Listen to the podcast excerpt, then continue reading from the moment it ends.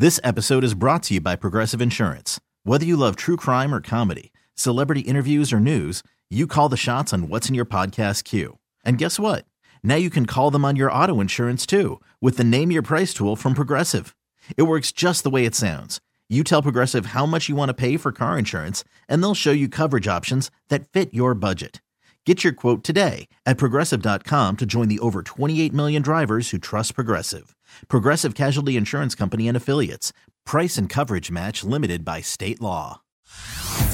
Hey everyone, Boomer Esiason here. The NFL Draft is behind us and your favorite team is now gearing up for week 1. The free Odyssey app puts you right in the middle of the pro football conversation with the biggest sports radio stations from across the country. The local voices who know your team the best, giving you their unfiltered takes on the current state of your squad. It's always football season right here on the free Odyssey app.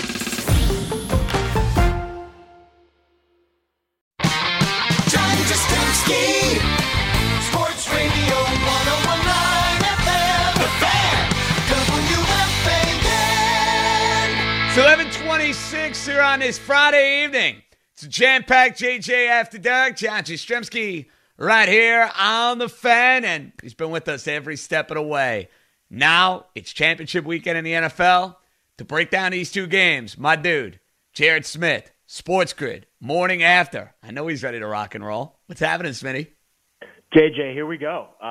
This is probably the big boy weekend. Obviously only one more game after this. I will say this, historically speaking, last year, both favorites, both overs, pretty comfortably on both.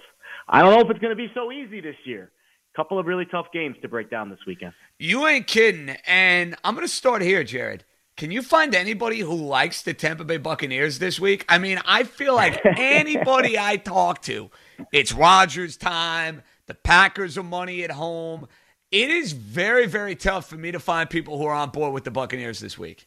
Yeah, and, the public agrees with that sentiment. We're seeing about 70-75% of the action come in on Green Bay. And the line has moved as expected. Now, there was some news today with Antonio Brown. I don't know if that necessarily was the catalyst to move that line off of 3 at most of the shops here on the East Coast. But I'm seeing 3.5 pretty much across the marketplace right now. And if you want to get right into this game, the guts of this game, I mean, it's a return matchup of a Week 6 game. Actually, it's kind of ironic. Both games are return matchups. How much stock you putting in these games? By the way, the ones back in mid-October. Sorry to cut you off there, but it just kind of dawned on me, Smitty. It's a great question because that was the first thing I did this week. I think Thursday or Wednesday, I went back and I watched the condensed replays of both games, and you learned a lot. And the teams have obviously changed since then. I don't think it's fair to just grade this matchup on what took place Week 6. I think it has to be an elixir of also what's happening over the last couple of weeks, especially last week.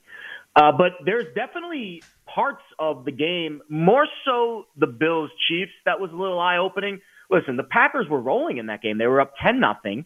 And then Aaron Rodgers threw a very uncharacteristic pick six, and all of a sudden the floodgates opened, and it was 38 unanswered for the Bucs. And that was it. It was 38-10. The Packers never scored again after I think it was late first quarter. So I don't know how much stock I can put into that specific performance. But the Bucs have played a lot similarly over the last couple of weeks as they did in that game, i.e. the defense. And that's really what the handicap is this weekend. Can this Bucs defense with Devin White and Carlton Davis and the pieces that they have, Vita Bay is coming back, Todd Bowles obviously the coordinator, can they go into Green Bay and put together a performance that can keep Tom Brady in this game? I don't think Tom Brady wants to go toe-for-toe with Aaron Rodgers. The defense, I think, for Tampa Bay is going to have to be what keeps them kind of on serve. Smitty, how about this correlation? Tampa, if they're going to win, if they're going to cover, does that coincide with the under? Maybe, because I see a world where Tampa really runs the ball effectively on Green Bay. And I think that is the recipe for this game because, we talk about this all the time. What are good over teams?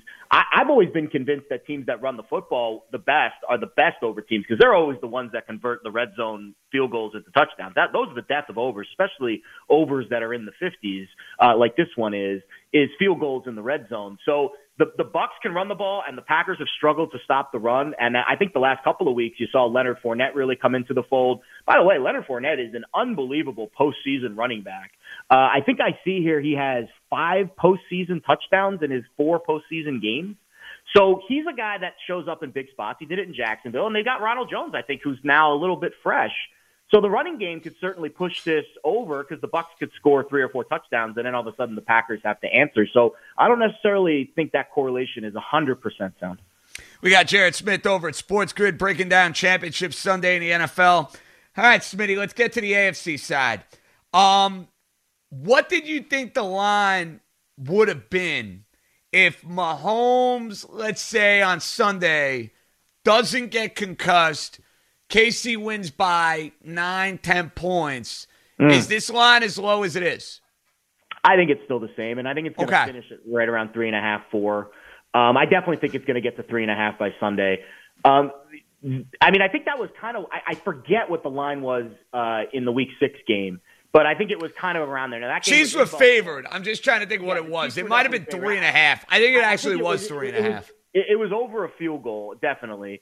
And – you know, so you're putting now the game back in Kansas City's turf with a, you know, I don't want to say a home field advantage, but certainly a little bit more of a home crowd than Buffalo certainly had in their game. And that was, remember, that was a really fluky game. That was a 5:00 game on a Monday. It was supposed to be the Thursday night game, but the Titans game got all screwed up, and they pushed that back. And then the Bills game got screwed with the Chiefs, and so they ended up playing this game Monday at 5 p.m. Eastern. And the Bills didn't have Matt Milano in that game. And Tremaine Edmonds was hurt, and he played hurt in the game, but he was clearly limited. And those two guys, Milano and Edmonds, are the leading tacklers for the Bills in the postseason. So I take a lot of stock the fact that the Chiefs ran 161 rushing yards by Edwards-Helaire in that game against the Bills. Patrick Mahomes had 10 rushes for 36 yards, tons of throws on the run. I don't know if those same running lanes are going to be available this time around. And obviously, Mahomes, you think he's going to be a little limited mobility-wise. I think the toe really is more concerning to me than the concussion. So the way that the Bills played that game, JJ, they just played too deep, and they let Mahomes take everything underneath. They ran the ball. They took the little underneath stuff to Kelsey all day. Kelsey was great in the red zone in that game. But Tredavious White held Tyreek Hill to 3 catches on 3 targets for 20 yards. And I think the Bills, Josh Allen played his worst game of the year. He had 122 passing yards, lowest of the season, 51% completion percentage, lowest of the season. The Bills played arguably one of their worst games of the year, shorthanded at linebacker, and the Chiefs ran all over them and just won by 9.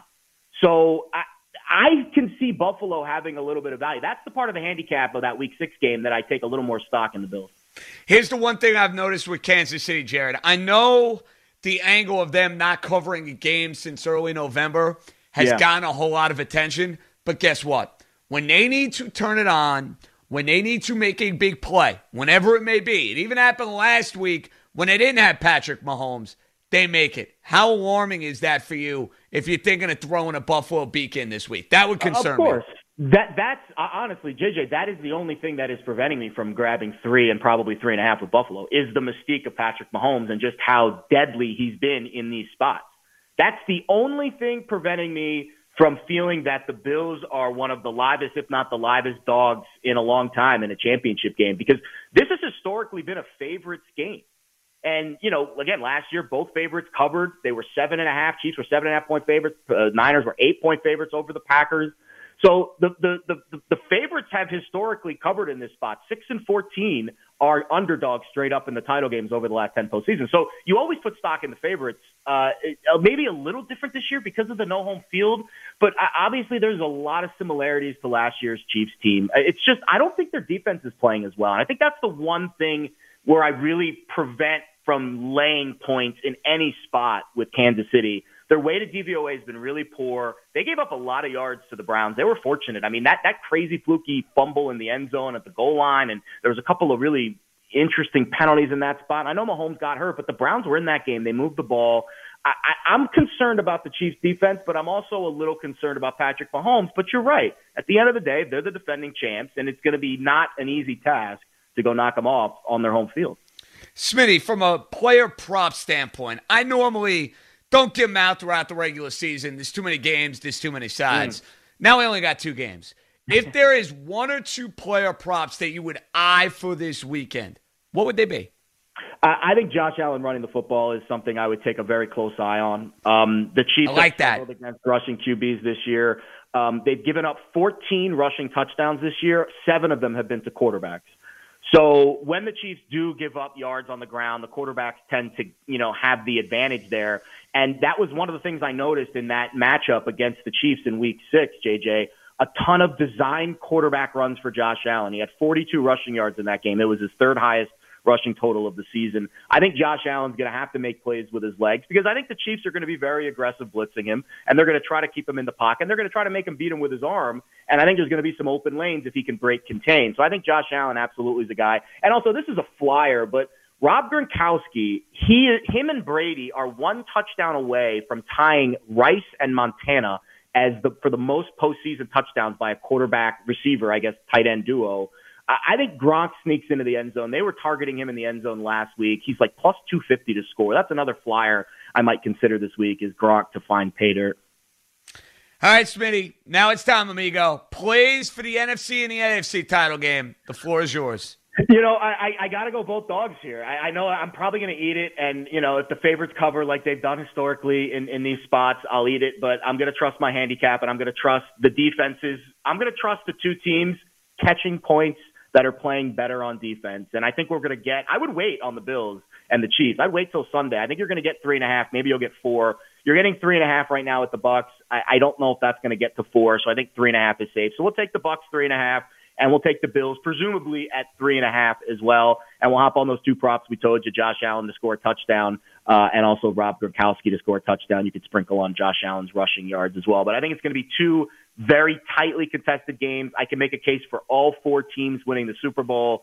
If you like the dogs this weekend, not a bad idea to also throw some money on that team to win the Super Bowl as well. You're getting 3-4 to 1 with the Bucs and the Bills, and I think that's a good plus EV bet as well. So I think it's a dog weekend, and I think that we're going to have two really good games, JJ. Smitty, I hope so. And call me crazy. You like Tampa this week? You almost better suited, I think, to go and play them on the money line. I really believe that. Because to me, if Green Bay is winning this game, they're not winning it by 3. That's just my take. Yeah, that's fair. You know, the Packers have a knack for closing out games, but also they have a knack for letting up late touchdowns to cover backdoors. I've seen that happen with their defense. Just ask the Carolina Panthers that, back in Week 15 to Week 16. That was significant. And the Lions, I feel like I've seen it a million times this year. You know what? Listen, these are the four best teams we've had in the NFL this year. Say what you want about the Bucs up and down, but it's still Tom Brady and a great defense. The Bills and the Chiefs, no doubt, have been the best two teams in the AFC, and Aaron Rodgers is the MVP. So I think the NFL got it right this year, despite the COVID, despite the coronavirus craziness. I think we've got the four best teams in the NFL battling out on championship weekend. Smitty, tremendous job. We will chat next week to set the stage, and then it's Super Bowl week in 2 weeks. Enjoy these games. Enjoy the weekend. Later, bro. Good luck, everybody. There you have it. That Jared Smith over at Sports Grid joins us each and every football Friday. When we come back, jam-packed edition of the Unlocks of the Week, but maybe a special guest involved. That's coming up next. Hey, Rob Bradford here. I have set out on a mission with my good friends at FanDuel to prove what I have known for some time: baseball isn't boring. Now I have a daily podcast to prove it, with some of the most notable people in the baseball world screaming baseball isn't boring from the mountaintops, or at least agreeing to come on our show. Players, managers, GMs, and yes, even the commissioner of baseball, Rob Manfred. It has been a constant wave of baseball's most powerful voices. So join the revolution. Subscribe and soak in Baseball Isn't Boring. Listen on your Odyssey app or wherever you get your podcast. You'll be glad you did.